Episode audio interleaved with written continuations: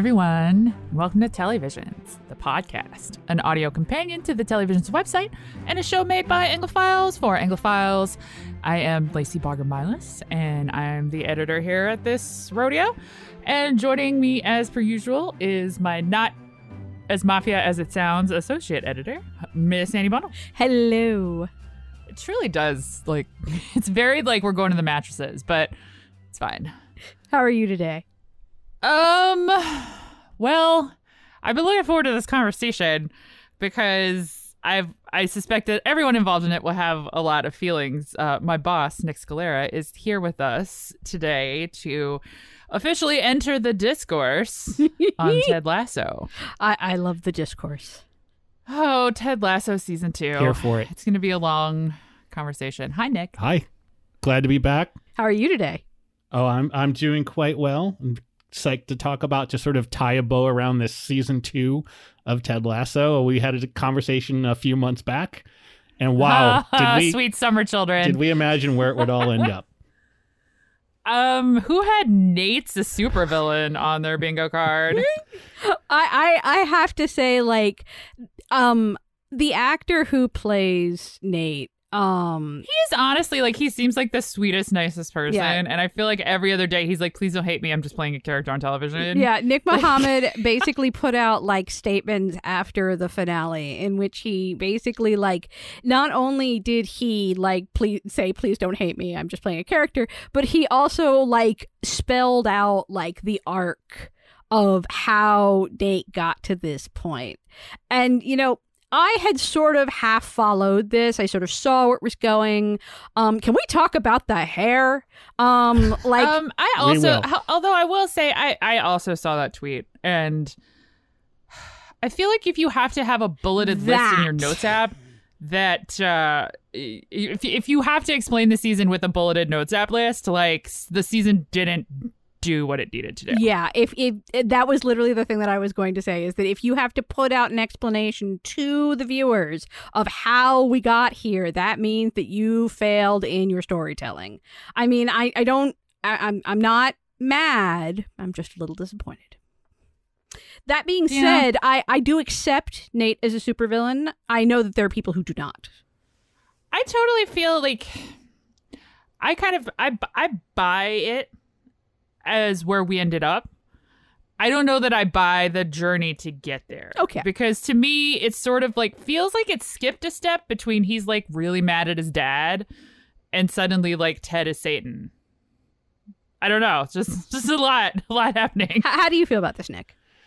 Um, I I mean it was telegraphed, and and well, th- like yeah, to get to your point earlier. I'm, I sort of went back to season one looking for clues as well, right? So were there clues in season one? Did these writers actually have this I, this arc for Nate in mind in season one? Because that was my first question. Because Ted Lasso got a season one, that was miracle enough, right? I don't think anyone assumed season two was coming at all when season one was written. But there are things in season one that start to tip off that Nate's got some issues. And one of the things I remember specifically is um, I don't remember the context, but at one point he writes this thing about all the players, and it ends up being like these criticisms of all the players. Oh, the roast that the roast that he does of them. the roast, right? And Ted allows him to, and it's really he's really enjoying like saying some pretty nasty things about the players. So that was a you know that was a clue that there was a little bit of an edge to Nate. He had some issues, um, and but yeah, how we got from there to the finale of season two, big question marks all along the way for sure. Yeah, I I mean, just we all. okay, maybe not we all, but everyone I know. A lot of us have crappy dads. Like, I mean, I don't know. Like, I get, I get that Nate is damaged. I get that Nate has a lot of issues and probably should spend some time with Dr. Sharon. But I mean, uh, Jamie I Tartt know. also has a crappy dad. Let's put that. And he's not going around ripping down the believe sign. Oh my gosh, betrayal! I was not well. Yeah, Yeah. I mean, I'm just saying, like, you know, there are different ways to deal with having a crappy dad. And some of them involve hugging Roy Kent, and some of them involve ripping down everybody's beloved believe sign. So, you know. Because I think the thing, I think the thing is for me that it doesn't. Maybe I just don't necessarily like the the, the switch from he has a bad dad to Ted is basically his bad dad doesn't really like I don't I think I missed where that happened. Like, so Ted's not paying attention to you like 24 7? Okay. Like, I don't know. I did think it was interesting in that long list of stuff that Nick Mohammed uh, explained to everyone after the season. They actually do tell you, and and I think that this is a this. I was a little bit shocked to see that Nate and Ted do not share a scene together from like the penultimate episode of season one all the way through to the season two finale. And that was shocking to me. I don't think that that justifies Nate's actions. Like he is a I think the gut of it is is like for me is like he is a grown man. Like you're a grown man. This is not this is not like acceptable grown man behavior. I'm sorry. I, I think the fact that they don't share a scene together at all in season two actually might be part of the problem. I think if we had had one, that there might have been more space to, I don't know, do something to help build.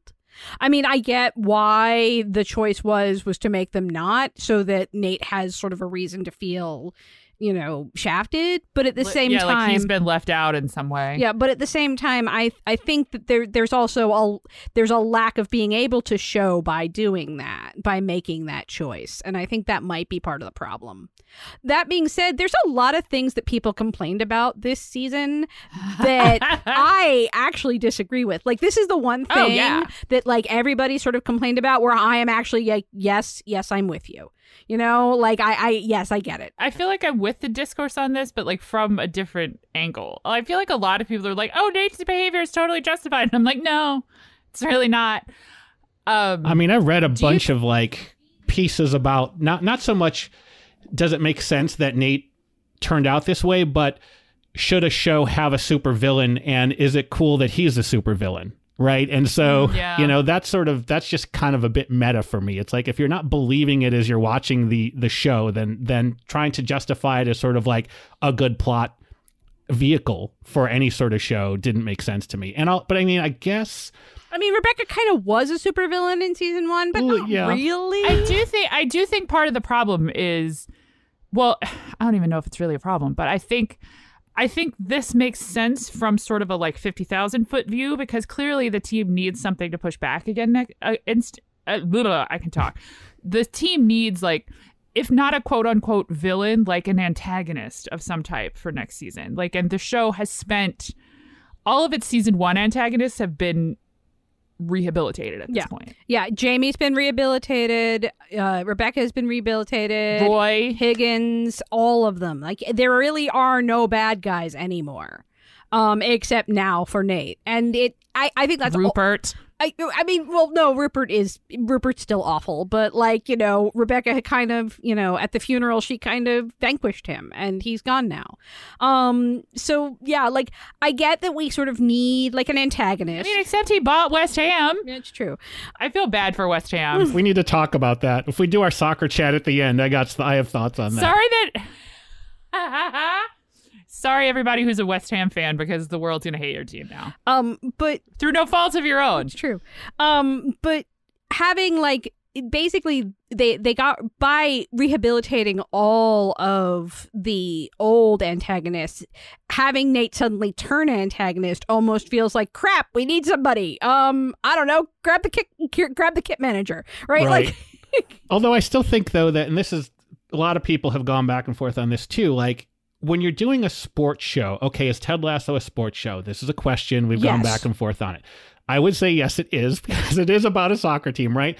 Um, sports shows naturally create villains week to week. And you know, if you think of something like I was Yeah, ex- uh, please talk a little bit more about that. How? Right. Well, I think, you know, one show that I thought about a bit, another sports show that wasn't totally about sports, but did a much better job of it, Friday Night Lights, right? You sort of, Oh, right? I love Friday so Night you go Lights. through that. You don't have to be a huge, my, my wife does not like American football. We watched the show. We both loved it. Um, because there's enough Texas forever. Right. There's enough of the sport, and you do know enough of the plot lines, and you know enough about the situation of the team to actually care what happens in the games, even if it's only five minutes. And there is an enemy every week. Every Friday, there's a new enemy. And, um, you know, by just essentially this season and season two, they just absolutely just detached the whole sports angle to this. You see in the first episode you see they they have a, a, run of ties like six ties in a row. Then they don't refer to football for like the next seven episodes. Then suddenly guess what? If we win we get promoted. Um it, you know so you lose you lost all of those sort of natural enemies. So yeah you need to create one from within and i guess nate nate was the one that was up for that. But I just don't feel like it was absolutely necessary. I actually really bought it in the beginning when he when he made that really good call during whatever game it was. And he suddenly started believing his own hype because he was like reading Twitter. Right. Yes. Um, don't read Twitter. Like that was a good that was a good that was a good like foreshadowing of this. I will agree there. But we needed more of that. I th- I di- I mean I think it's a foreshadowing of something. I don't know if I think it's a foreshadowing of exactly where it went. I thought that was a, just a really interesting sort of twist on like when you spend most of your life getting punched down at. Like Right. what do you like what does it feel like when you're suddenly on when suddenly like the spigot of adoration is sort of open and you're getting all of the validation and affirmation you've always wanted even if it's from like strangers with eight digits in their username. Like, and I thought that was really interesting. I just don't know how we got from that to he's going to go be a head coach for a different team Right. and rip the believe sign and all the other stuff. I do kind of feel like that story that that is told about the sort of you know let's let's say the nerdy character or or a character that usually when a character is bullied right and and he is bullied by the team members they sort of laugh at him and and and everything else they laugh at Nate he's bullied um when you sort of gain some power your target of of of your angst are the people who bullied you not the people who help you generally I know that's so it that's so weird to me that he continued like he punches down at Colin and he punches down at the new kit manager. He doesn't treat Jamie or Roy the way that he treats them. No, Right. because he still respects them because he still wants them to like him. Exactly. Yeah, it's just weird. It's just weird on so many levels. Um, you know, I, I remember it reminded me of a story. You know, personal anecdote. I knew this kid in middle school who got bullied a lot, and he out, uh, over summer he came back and learned kung fu. That shows you how old I am. Kung fu is a thing. And suddenly, everyone, including the bullies, were extremely afraid of this guy, and he got pretty mean for a while. But then. Because he was in middle school, he grew out of it after a few months and he was a normal person, sort of, just one that knew Kung Fu and didn't get bullied anymore but Nate, again, to your point, Lacey, like he's an adult. Like you know, he is so. He's clearly a very old adult out of nowhere. right. Yeah. okay, okay, can we can we please talk about the whole gray hair thing? Because it's not ju- it's not just Nate. It's not just Nate slowly turning salt and pepper and then suddenly being like evil gray haired Nate. It's also, if you notice, Trent Crimm. Trent Crimm has a whole lot more gray in his hair at the beginning of season two than he does when he finally leaves the Independent and becomes a good Um, I person. Need to know Trent Crimm. I I need to know Trent Crimm now Independence um like conditioning regime because his hair looks great. His hair does look great, but it struck me, especially because I was because Nate's hair went, you know, basically like white on me, that I was like I started like sort of looking around at the other hair and I suddenly realized that Trent Crimm's hair was much darker than it was. And I literally went back and looked at the beginning of the season and yes, it actually is. They it, and this is an actual like trope that the show is doing that evil people have like gray hair and I I don't quite understand it. I don't. Yeah. that- I mean, Tim, there is a sort of soccer reference here. So Nick Okay. Mohammed comes out later and said in his in the aforementioned fourteen point you know uh, list of all the reasons why he turned evil. He mentions he talks specifically about the hair coloring and he references Jose Mourinho, who is a, a soccer coach who coached Chelsea. He um, is now coaching Roma. He is sort of a villain coach in the Premier League. He treats he he gets sent Is he like really a villain or is this like WWE? it's WWE. He's a cartoon villain. He he beats up on journalists. He I criticizes just his watched all of players. Heels the other day and Heels is a great down show. my wrestling lingo. So I don't know if that was a reference. I, I think that was a reference. He did mention that. It's sort of like you know his hair turned white, and he's sort of a negative character. He gets into into rows with other coaches and referees, and he's not a player's So coach. does this mean if he becomes a good person by the end of season three, he'll discover just for Men gel? I have questions. yes, essentially yes.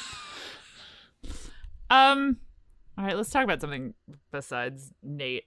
since we're on the subject of Trent Crimm, who no longer works for the Independent, he, there's like literally no way he doesn't get Keeley's job. Oh right? no, absolutely. That is totally what he's going to do. I mean, they have moved. Ke- okay, first of all, Keeley getting promoted into her own PR firm. Can I just? I, I my love of this is like forever and ever.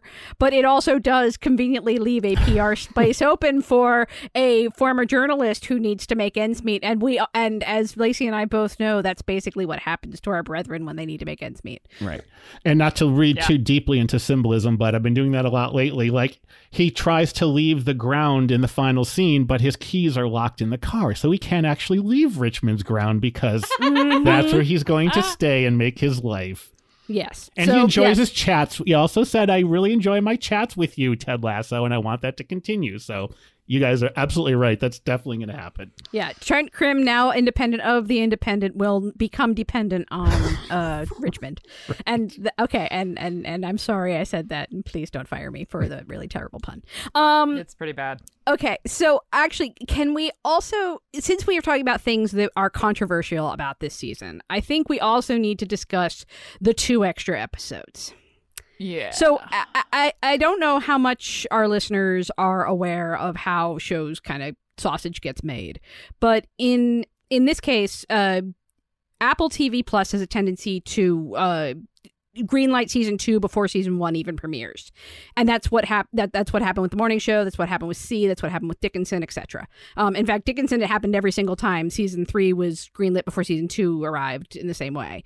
Um, Ted Lasso season two was greenlit before season one even debuted. And everyone assumed that it was going to be exactly the same thing as it was season one. So three episodes that debuted at once at the beginning, and then one per week to the end, and then it would sit as a binge. And 10 episodes altogether. Um, except that the show then became a gigantic hit. Um, Apple TV Plus only signs people for the first two seasons when it signs people. So signing people for season three was going to be difficult. So they greenlit season. Our faves got paid. Oh my god, they get paid? but season three was literally greenlit like in October of 2020. Like they were like, we are going to need all the time to get all these contracts in order to get all these people to come back. Um, and as part of a goodwill effort, they sort of said, well, we'll also up your episode count for season two to 12 and we'll make it so only the first couple episodes are dropped at once and then it's going to be weekly. And then by by the time we got to the actual show debuting it became once a week period all the way through for 12 episodes which um i, I don't know if uh if this was true for Lacey, but I actually, when I first got my screeners, episode two still said it aired the same day as episode one. Oh and yeah, there the- was there was some confusion about that at the time. Yeah, because they had because they made they made that change to go weekly one one episode a week all the way through so late that the screeners were already labeled the other way. And actually my photos never actually got fixed. All my photos have always been like 2 weeks behind. It's really weird. Anyway, um uh the point is is that so these guys had already written the whole season. They were already filming when this happened. And as Nick pointed out in our last Ted uh, Lasso episode, they film in order. So suddenly they have to add two episodes. And like they could have done like say like the Babysitters Club where like basically you have like, you know, mon- you know, adventure of the week and then at the end there's a two episode like adventure that's sort of tacked on at the end. But that didn't work for Ted Lasso. Instead what they decided to do was do two extra episodes that they then sort of inserted in the middle of the narrative. And those two episodes are the Christmas episode and Beard After Hours, which were the two episodes that Twitter absolutely hated. Um, I feel like I saw a lot more hatred for the beard episode than I did for the Christmas episode. Um, I loved the Christmas episode and could take or leave the beard episode, except for the song at the end because I love that song that they used, and it reminded me of this nightclub I used to go when I was younger in New York that used to be in a church. Okay, so both of these episodes are very conceptual episodes, which I find really interesting. And honestly, the Christmas episode for me is the moment where, like, when people say to me Ted Lasso is not a British show, no, no, no, no, no, no, no, no, no. This show is so British that it thought it would be really, really funny to do a traditional Christmas episode in August. Exactly. I loved the Christmas episode. I felt uh, to me it just felt like the spirit of that Yeah. Christmas episode is so much like in tune with what Ted Lasso oh, is. Oh, absolutely. Like But I, so- I, I had so an good. entire Discord full of people telling me how terrible it was, and I was just like, "Man, y'all have never I'm sorry, seen." when a- Roy takes Phoebe around to the neighbors in the hopes that they can find a dentist. I was dying. It's great. It, it had so many great references, and it used like all the best Christmas music you've ever heard. I mean, it was it, it's a great holiday episode. The Although I- Love Actually, the I this is because this is because these are the same people who hate Love Actually because they are monsters. um, I watch Love Actually every year on Christmas Eve while we were at presents. Eight is a lot of legs, David. Right. Um, but the yeah, I mean, this just sometimes it's okay to just have joy.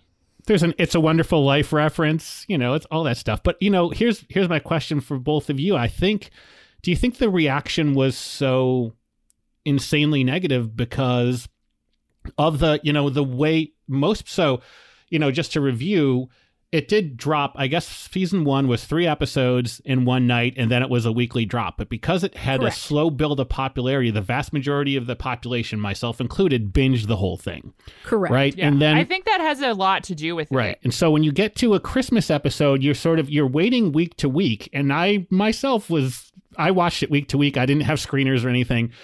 I was impatient. I was like, I want to see the next episode. And so when you suddenly land on Christmas in August, a lot of the audience is like, You're wasting a whole week. Now I have two weeks before I have to get back Yeah, to the actual storyline. the, the one the one thing that is very noticeable about these two kind of conceptual episodes the plot does not move because they were inserted late and i personally the, the thing that got me about the complaints that i saw was people calling it schmaltzy. And and, and they were th- this is why i said no no no. Y'all are people who do not watch like british christmas specials on a regular basis. Because if you did you'd know that that's this is that is exactly what they are.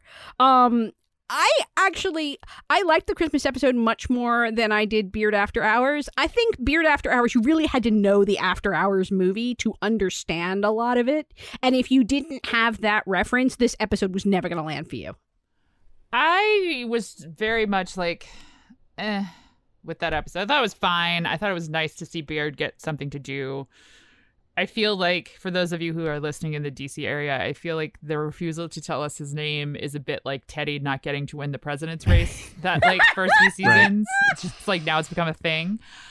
Um, I do love that uh, that uh, the actor who plays Coach Beard, Brendan Brendan Hunt, Yes. I think Yes. is his name, uh, wore those sparkly pants to the Emmys after party. I thought that and was that brilliant, made me love him forever. Well, I okay. I'm gonna go to Cricket Bat for this for the beard episode. I I I, I liked the beard episode quite a bit. I, you know, I uh, I'm sort of seeing Ted Lasso. I know it started as sort of a sitcom, but it's feeling more like you know sort of a, a prestige drama now. And ev- and those shows often have like standalone set piece episodes that like don't move the plot line along, but they are just sort of a mini work of art in and of themselves. And I don't I don't think the beard quite you know achieves that level.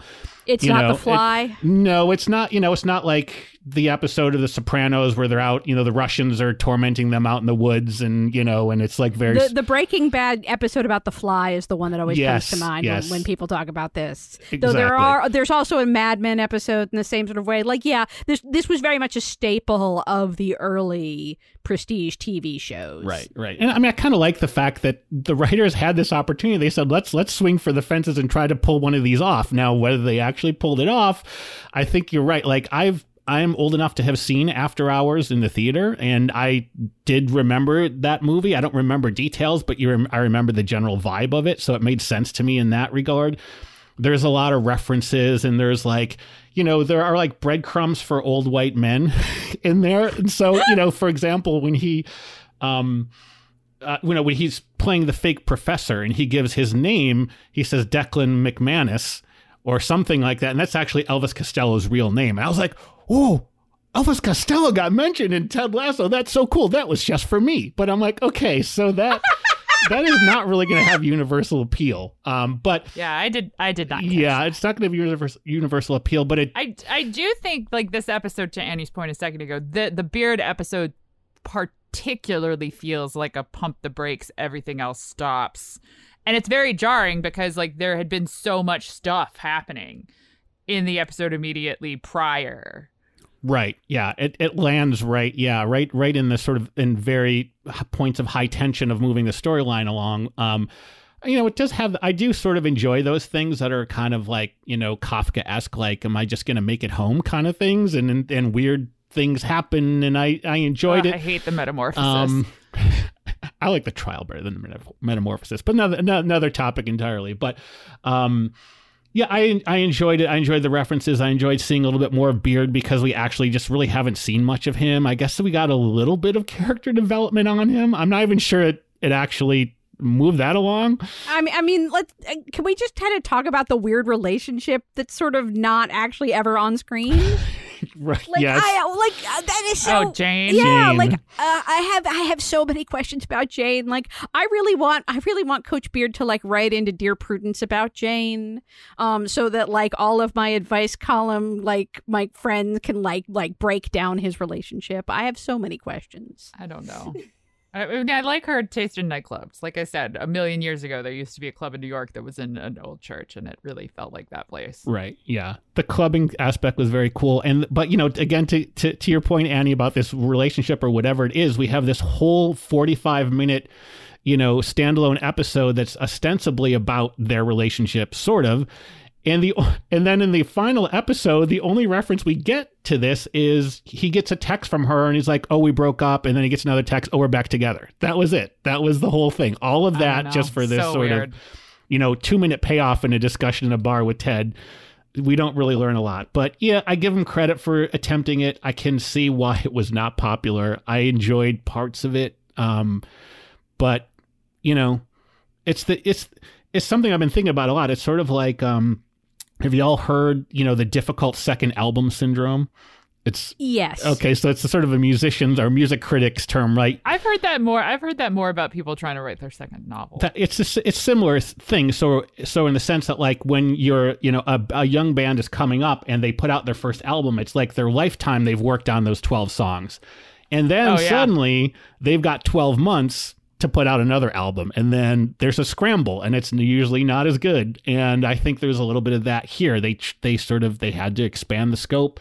Um, they had to. It sprawls more. It's not as tight and this is you know these these episodes just really hammer that down i think even if you pull those two episodes out the season is still it's a lot longer there's it the story isn't as isn't as tightly you know wound The episodes themselves actually get longer as we go along. Like I was starting to wonder if like the finale is almost an hour. right? Like I was I I I was like, damn, this is yeah.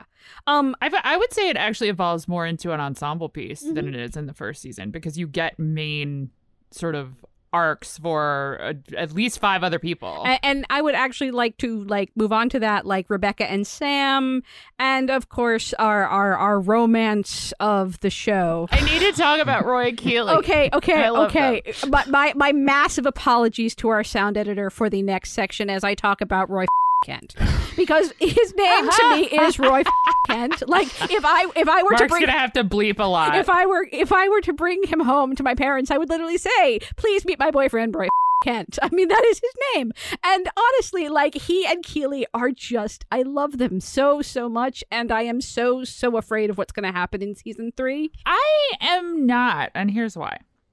Um, although that sort of six month gap thing at the finale feels a little bit ominous. It, it really But- reminded me of the whole thing with with Ted and and and his wife and the it's only going to be it, felt like an echo of that. Yeah, yeah. But I also feel like this show is so aware of the things that it's. I've, I've written about this in multiple places if people want more of my thoughts on Roy and Keeley. But I think the show is so really aware of like what we as an audience expect from these sorts of stories that um because like the whole season we're all like we're all waiting for them to break up. Because we've been taught i think it was tolstoy maybe someone russian said something about like happy people aren't interesting which is total bullcrap because that just means you're a lazy storyteller.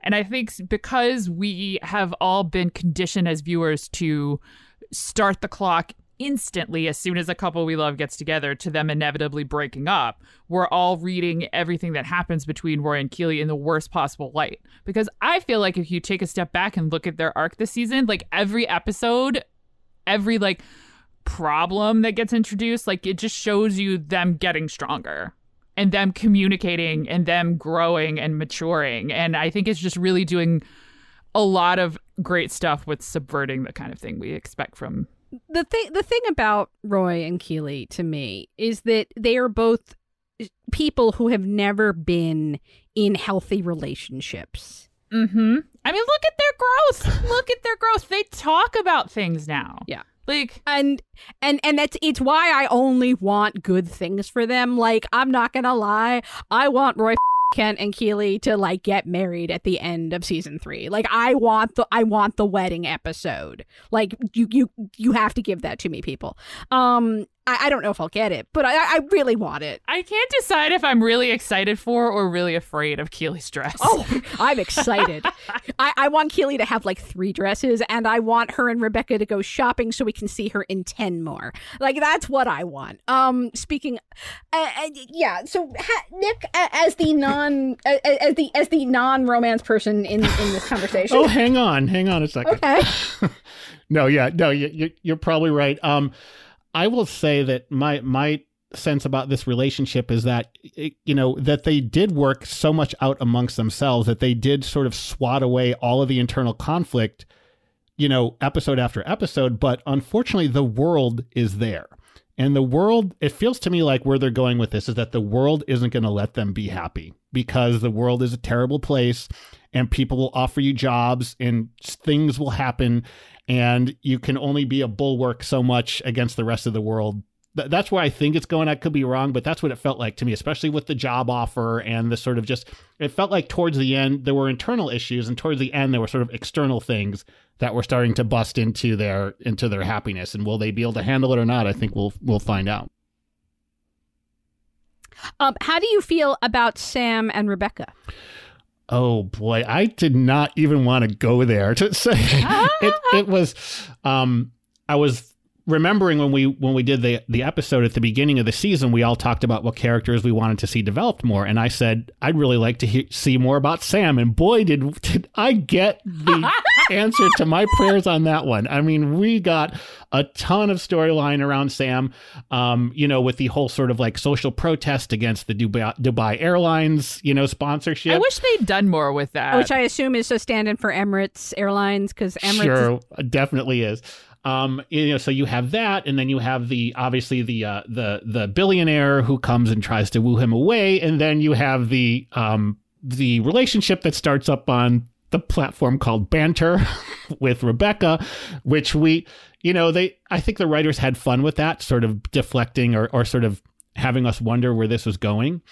Um, as far as the relationship itself, I I don't know what to make of it to be to be quite frank with you. I mean, all your sort of like training says that all all the sort of social conventions are like that this is wrong thing, but it doesn't necessarily feel wrong the way the actors sort of you know, and and the way Sam becomes moves from being this kind of um, you know, happy kid who's just happy to be on the team to this sort of like really strong character with this sort of like inner peace and confidence that just isn't there at the beginning. So, um, I, I don't know. I, I'm not. I'm not quite sure. I understand why people are upset by it. Um, I understand why it, it's confusing to people, but I wasn't expecting it. So that's that's always good. You know, that when a show throws you something like that, that's that's there's nothing wrong with that either. I mean, yes, there is the issue that the owner is is is shagging the you know her team's right winger, which is kind of you know. I mean, there's some power dynamics here that are not great. Yeah, but and and I I am sort of glad that Rebecca sort of like you know I really love this. This is a lot of fun. Oh my god, I want to do you in bed every night, but also I have a lot of issues that I haven't worked through yet, so I gotta go. Like I do actually think that that is probably the the thing about the relationship that I love the most is that Rebecca is is mature enough and recognizes that she needs to take a step back. That's that's yeah, I I agree with that. I'm curious of on both your opinions though about Rebecca's arc in this season too because I Do read they some actually like look for reasons to get Hannah Waddingham to sing? I have questions. Well, sure. I mean, why wouldn't um, you if she you sings could? great. Leave her Yeah, alone. if you could get if you could work that in, you should. But I, I guess the thing that sort of became apparent to me and was a little bit troubling was sort of, you know, when she was our uh, the stand-in for our villain in season one, you know, there was a sort of edge to her. And then in season two, it's a lot about, it's kind of felt a little bit like Carrie from Sex in the City. Like it's all about her relationships. And, and I'm not, I didn't make that up. I read that somewhere, folks. Believe me, I'm not that smart. But when, I was mostly just like, you watch Sex in the well, City? actually, every season, yes. Um, all Are of you going to watch Oh. and just like that when it comes out? I have Mm, questions. I don't know. Um, but um, but yeah, it was like it, it was like we were suddenly she was a bit sort of like a teenager with you know with some of the those r- early relationships she was going through, and it it felt a little like a step down in sort of just power and confidence for her a little bit. And then when it ended up with Sam, I wasn't quite sure again where that was going, but that that I was a little surprised by the, the by the course of that character's development in season two. Um, in a lot of ways, I enjoyed the season one version better, even when she was being a bit evil because she had her reasons. Uh, I, I think my favorite episode was the funeral for her. Um, not, and not just because Harriet Walter suddenly showed up as her mom.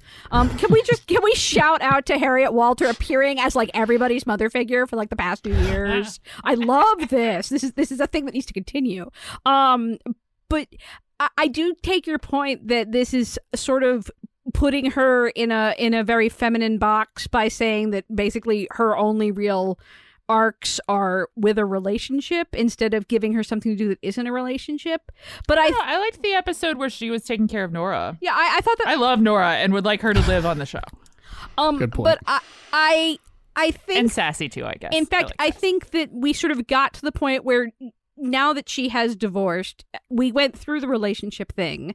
And now that she sort of put Sam to the side and she's ready to go like work on herself, I think that we're at, I, I, I think this is sort of an arc that's leading away from it being just about her relationships. That being said, I I know what I never know what it means when people say they're working on themselves.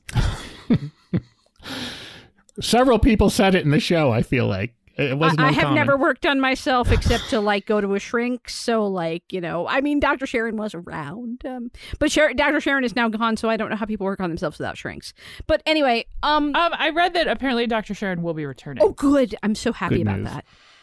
Um, because she is one of my favorite characters this season, actually. Um, which I think we should talk about next. But um, the thing is about Rebecca that I, I would like to see her have an arc that isn't about relationships next season. And at the same time, I would like that arc to lead her in the end to get back together with Sam, who has at that point left for another team so that we don't have any uncomfortable, like, power dynamic issues. As long as he doesn't end up on West Ham, I'm okay with that because I couldn't handle that. I don't think he he and Rupert would get along. Um, um, um, um, what was I going to say? I think a lot of the sort of discoursey resistance to Sam and Rebecca, though, is because a lot of people want Rebecca with Ted. And I think that's a really good way to lead us to the fact that we have not actually talked about Ted Lasso yet, and we are 30 something minutes into this podcast. I know. Greg and I were talking about I told Greg we were this was the topic that we were going to discuss for this and he wanted us to talk about the fact that there's not really a quote unquote like Ted episode. No, there really isn't. And to your point earlier about how this has become an ensemble piece, here we have just talked like and talked and talked for like almost 40 minutes about this show, and we haven't talked about Ted Lasso yet because it becomes such an ensemble piece. Yeah, and Ted, it's not like Ted didn't have a major story arc right? like he literally like we we finally got an explanation for the panic attacks. We got like a whole backstory. Like again the funeral Oh, episode. did anybody else feel punched in the gut? I love the episode "The Diamond Dogs" as we talked about before, and like I don't know if any of you guys have watched that uh, dart scene from that episode since the revelation of uh, Ted's father's suicide, and it's just really a it's a gut punch, and b it's like so perfect because they just he Ted says that you know he played darts with his dad all the way up until he like turned 16 and you just assume that that means he like got a summer job or something like and it that's not what happened Yeah, th- my my mi- I did not put that together, so my mind is exploding a little bit right now. So th- thanks for that.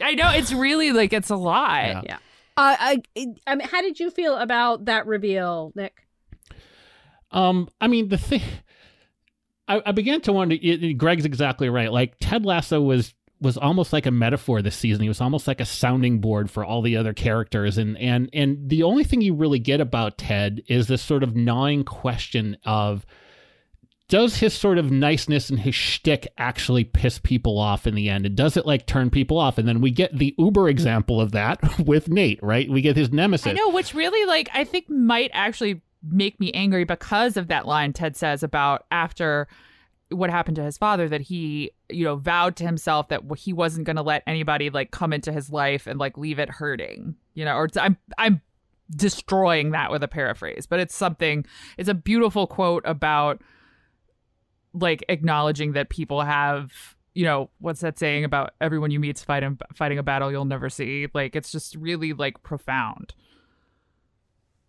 yeah i mean it was it I, I don't know. It was, it was, I, I guess I wonder. So we haven't talked about the, one of the interesting things that happened since our last discussion was the backlash, right? So there was all over the discourse. People just hate anything that is like people. Right. The internet is a bad place, is what I'm saying. There, you could literally just like Google Ted Lasso backlash and get 20 articles, and most of them. Like you can set your watch by you this can, and most of them were just like, you can't be so nice. It's baloney. No one's that nice. It's too syrupy, etc. And so the writers like were they nodding to that? I don't know what the chronology of when they wrote that.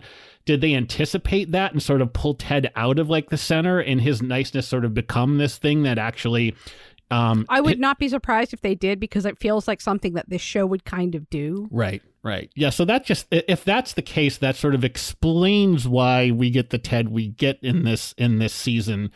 You know, with the addition of like I think a really useful mental health sort of, you know, subplot or major plot. It does feel know. so prescient that we're talking about that, the, or it feels like this show, I guess, was so prescient because it was definitely like filmed and stuff before everything happened with Simone Biles Right. at the Olympics and um, Ni- uh, Naomi uh, Osaka. Osaka. tennis player. Yeah. Thank you. At uh at Roland Garros and just sort of like all these things about sports and mental health and the way we expect people in the spotlight in that arena to just like perform for us. And I, I, I think you know one of the things that instead of getting a lot of that Ted Lasso stuff, which we did, but it always seemed to like like the whole story about that he tells Dr. Sharon is interwoven with um, Rebecca talking about her father. Like he never actually has stuff alone in that way. I feel like almost Jamie in a way kind of took that space that might have gone to Ted otherwise. Um and and again, I don't know if that's just because we keep bringing people back and we don't want to let them go, but we add people in. Um, but I it it definitely. I I definitely have been. I I went after the after the season. I sort of went back and I was like, where would uh, uh where would Ted's stuff had fit if it wasn't like always sort of sidecard with somebody else? And I don't. I couldn't find a place other than maybe where Jamie's arc with his dad was. Hmm. Um, I would also wonder, I think, if part of the reason that season two feels a little all over the place, if it's because Ted feels a little all Hmm. over the place. That makes sense. I, I would abs- I, I I think that's not a bad way of thinking of it. Um, I am curious um how Ted is going to go into season three because there's a level where like he still hasn't truly like had the breakthrough that he needs to in a way. And having Nate leave like this is going to sort of I, I almost feel like next season might see Ted sort of spiral and be like angry in a way that that that I don't think people are quite prepared for. Hmm. That's a distinct possibility. I think that's a good Yeah. point too, because I really, I mean, not that Ted Lasso is a better person than I am, but also like I just like the during his sort of big scene with Nate, where he not only just stands there and takes it, he actually like apologizes in the middle of it for not like giving Nate the attention he deserved. Like he doesn't say that the reason your picture's not in my office is because it's at home next to my son's photo. Like he doesn't hit back. Even though even though you kind of want him to. You, you do, and and Beard tries to take a few shots for him to like, but but but you know, uh, Ted cannot do it. He can't do it for himself, and it, it actually reminded me of something that I've seen in other in other shows, and um, actually, weirdly enough, happened in The Simpsons and the and in The Office, where, where in the office, the American office, where you know Jim is sort of everyone loves Jim. He's so funny, he's so happy. But when um, Idris Elba becomes his boss, he suddenly does not like his shtick. He's the and, and nothing he can do can in, in sort of like turn Idris Elba around. He just thinks he's like a ridiculous fool. And I wonder, you know, that's sort of what happened with Nate. Like Ted's shtick finally stopped working, and I don't know if he can like handle that because everyone else, in the end, he turns them around, and they all sort of are charmed by him. But you know, yeah, I don't know how he's going to sort of handle this. If he doesn't get some sort of closure with Nate, I, I fear what we're going to see from from Ted. It it could be really explosive, you know, and that that'll be interesting to see how fans would react to that. Um, speaking of which, um, I do we want to talk about football first before we talk about season three? Yeah, let's talk about Nate football corner. Your, Nate, your name is Nick. Yes, I'm Nate. Um, or call me Jose. I'm Jose Mourinho. My hair is very gray. Um, football corner, go. Right. Um, it was well. We talked a bit about before about how like they just sort of abandoned the football thing, and that annoyed a lot of football fans, even though we don't expect much of it. But the new mascot, the new mascot, um, very cute you know, they had. He got a helmet. that, was, that was pretty good. Admittedly, that was pretty good. I mean, one of the sort of the. So they start with like 10 ties and sort of doing the math like i can just tell you that like if you start a season that way the chance that you're going to get promoted is very low so there's that right that's there's that issue then there's the issue of um, when they need a tie with Brentford at the end to get promoted through second place, what they don't tell you is that the third through the sixth place teams get a chance of promotion through a playoff. So even if Richmond had lost, they would have had a second opportunity to get promoted, but that would have been too hard to explain, so they didn't bother with that. Um, Soccer is truly a ridiculous sport. I'm sorry, football is truly a ridiculous sport it's kind of weird. I I do also have to say on the whole issue of West Ham. West Ham is, um, ironically enough, the team of the East End. West Ham is. It yes. is. It's right around the corner from the Doctor Who shop. I find it really interesting that they're actually using a real team here. Well, they did sign in the mid before the season ended. They signed a huge promotional deal with the Premier League, where they can literally use all of the logos, all of the teams, all everything Premier League will be in season three. So more money. I did you love see? That. Did you see the tweet? Um, Nick Mohammed tweeted that like the real West Ham had like sent him a package with like his own kit. I did it. see that. I did see that. Yeah, I loved it. So but great. Google it right now, Annie. I had not so seen cute. that. Yeah, the money truck from the Premier League has been backed up to Apple Plus Studios. I, I yeah. do I do love that. And you know, honestly, like I love the fact that we were actually at Wembley Stadium this year. Um, I, I, I, I, I thought that like I, I, I, I love when we have like the real stuff cross with the with the fantasy stuff and the fiction. How did you feel about the scene where it's in the Beard episode where the three dudes, the three regulars at the local, like they go to Nelson Road and like some weird old man like lets them in through the tunnels and I don't not not very likely a cute scene, but in a in a throwaway episode. But yeah, I I don't know that was weird. The, the other thing I do have also a sort of deep soccer conspiracy theory about Coach Nate when he decides to use this false nine thing. I don't know if you remember that whole subplot. Is that a real play? It is a real play. It for for sure is real. But what I can tell you is that it's only used by the absolute most elite, skilled teams in the world. So we're talking Barcelona. Why? The Spanish national team because it's super hard. You have to have the best players in the. It is the most complicated, and so my theory is that with a team like AFC Richmond, was Nate trying to submarine them by forcing them to play the false oh, nine? maybe he did. Re- I was really actually um, put off by how openly he was rooting for them to lose in right, the last right. game. It, and that, that's like, that's the thing. Like a false nine is like it, it takes teams years, and they have to have the right players and the right training, and you can't you can't pull that off in the last game, especially not a team that's trying to like fight for promotion. So yeah, it's either it either was a conspiracy or just a dumb idea from a soccer perspective to make that a plot line. Um, but yeah, I think getting back to West Ham, West Ham is is is not an evil team. West Ham is an underdog team. They've been a mid-table to lower table team for hundred years. They're in the East End. They're working class. Um, they haven't had much success at all, and in fact, one of their signature moves is they they blow bubbles. They have this song that they sing, and they blow bubbles in the in the stands, and it's it's a big deal. And Clearly, I'm, i need to go to a West Ham game. Yeah, I just I was kind of like, if you're gonna pick a villain from the Premier League, you don't go for West Ham. I have to ask, do they like okay, sometimes in college basketball, like you'll have sort of like set cheers that you do that people like sort of orchestrate beforehand. Like Duke is infamous for this.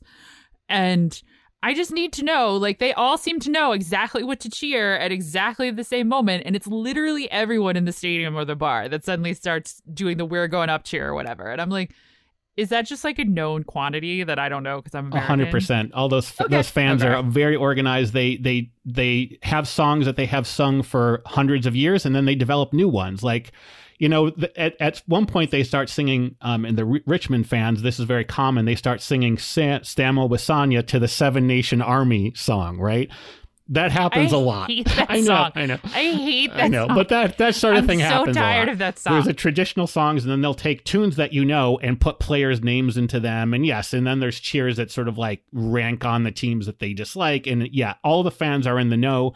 I don't know them all as an American fan. I'd be super intimidated in a in a British ground because I might know a few, but I'd be like not knowing several because you have to be. You have to be there. You have to understand the whole culture. But it's definitely a thing. All right, season three. What do we think? Two oh two actually two prong question because I saw somebody uh with a take on this yesterday, and that is I have always heard that Ted Lasso is meant to be a three season show, Yes. and that is has been the plan, hmm and that's what's going to happen. Although no official word has has come. They only- that, okay. Obviously, Here, here's the thing: Apple TV Plus only signed them for season three.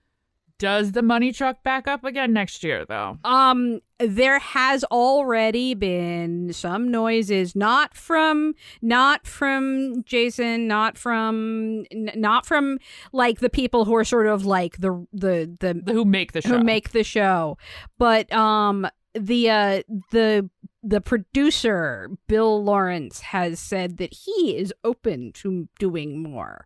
Now, I that I don't know if that means that This is coming from the 17 articles I've read in the past week about how Squid Game season two is going to happen because the first was so successful. And I don't trust that the success of Ted Lasso is not going to make them like push for going beyond where maybe they have like story ideas. Um, for.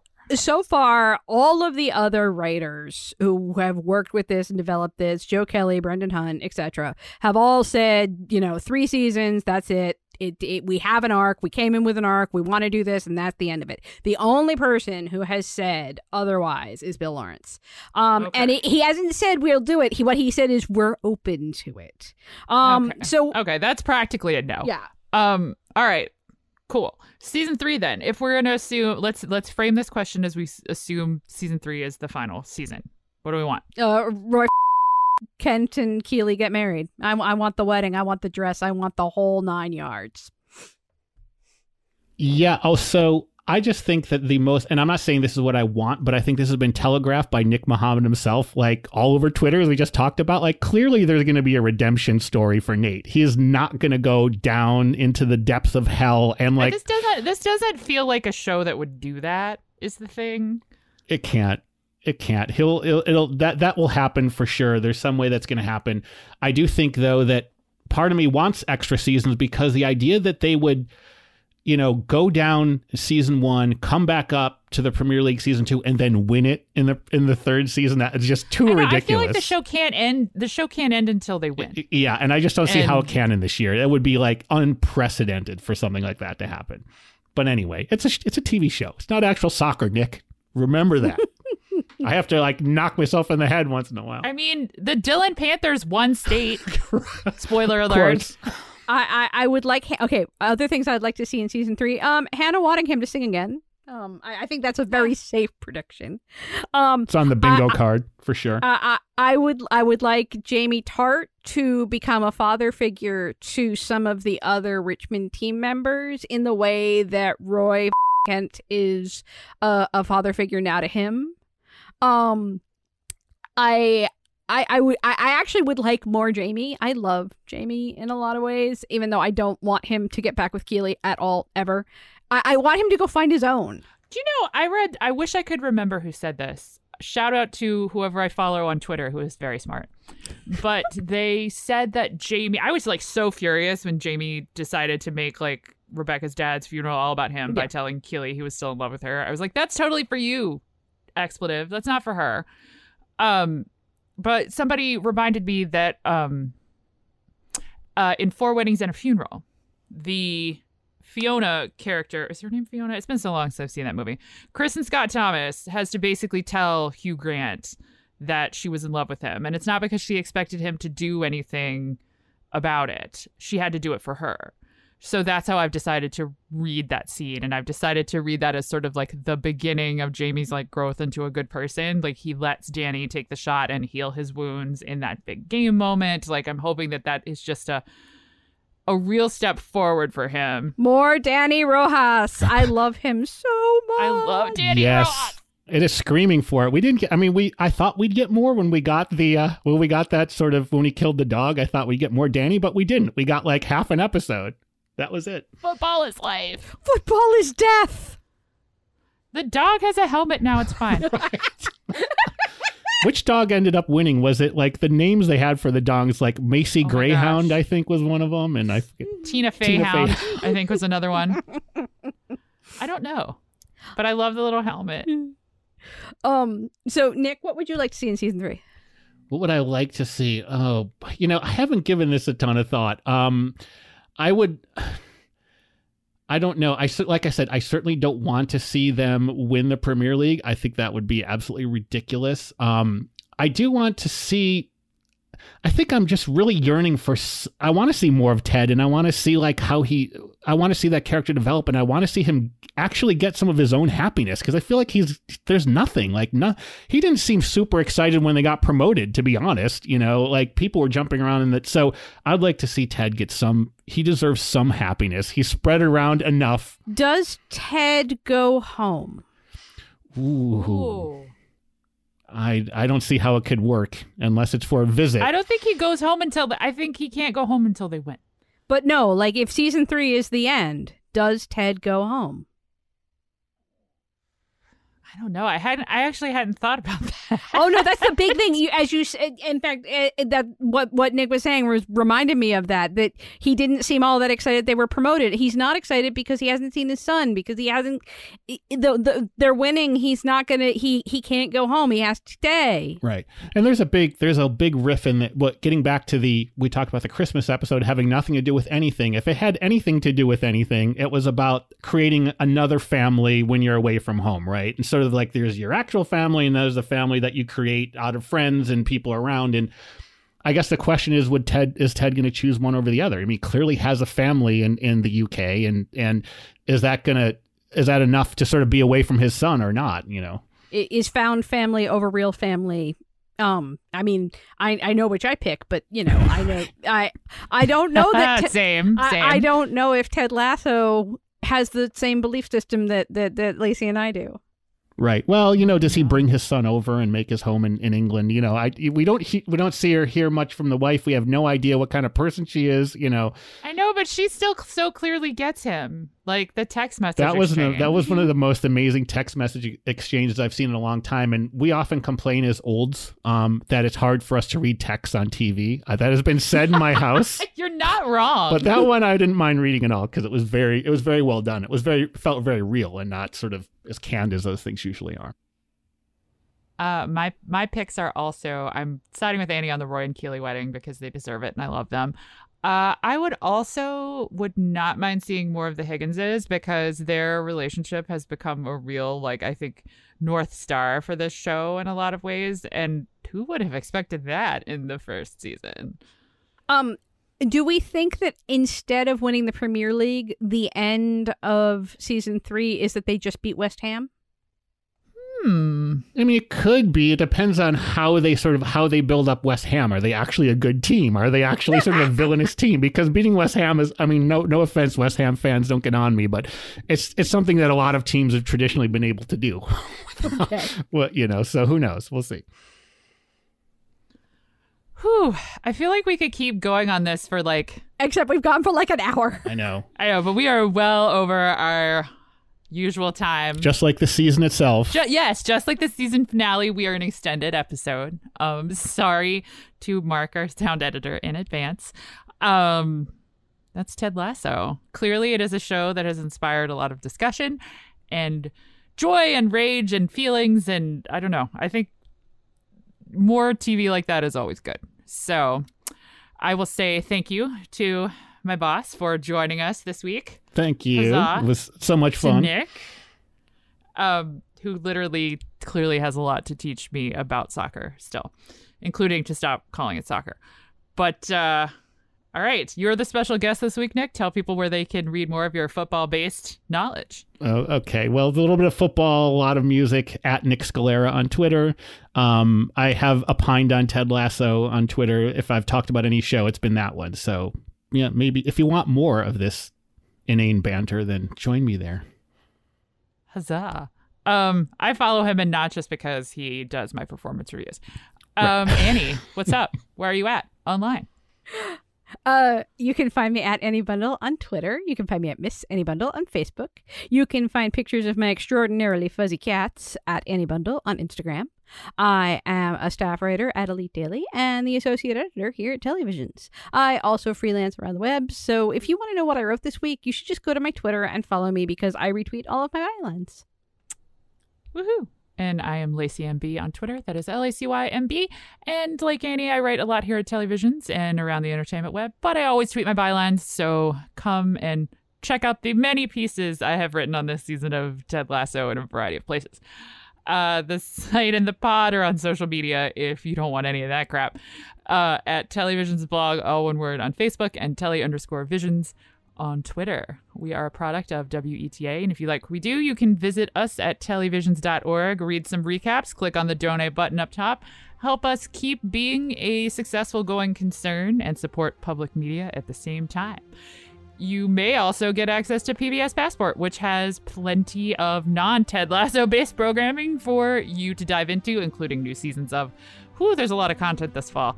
Grantchester, Baptiste, and Call the Midwife. Uh, other than that, oh, I don't know, you guys. I made a COVID booster appointment. You guys should do that as well. Uh, wear masks if you are in large crowds. Or basically, I think the CDC recommends just indoors. Be nice to each other. Encourage your vaccination hesitant friends and family to sign up for their shot. And I don't know, we're rowing the boat together. Let's do it. Otherwise, enjoy fall. Get a pumpkin spice latte if that's your thing. It's not mine. Um, enjoy the weather. Go to the Ren Fair. That's what I'm going to do. Um, and watch some good TV. There's a lot coming in the next few weeks, so buckle up. We'll see you next week. Thanks for listening.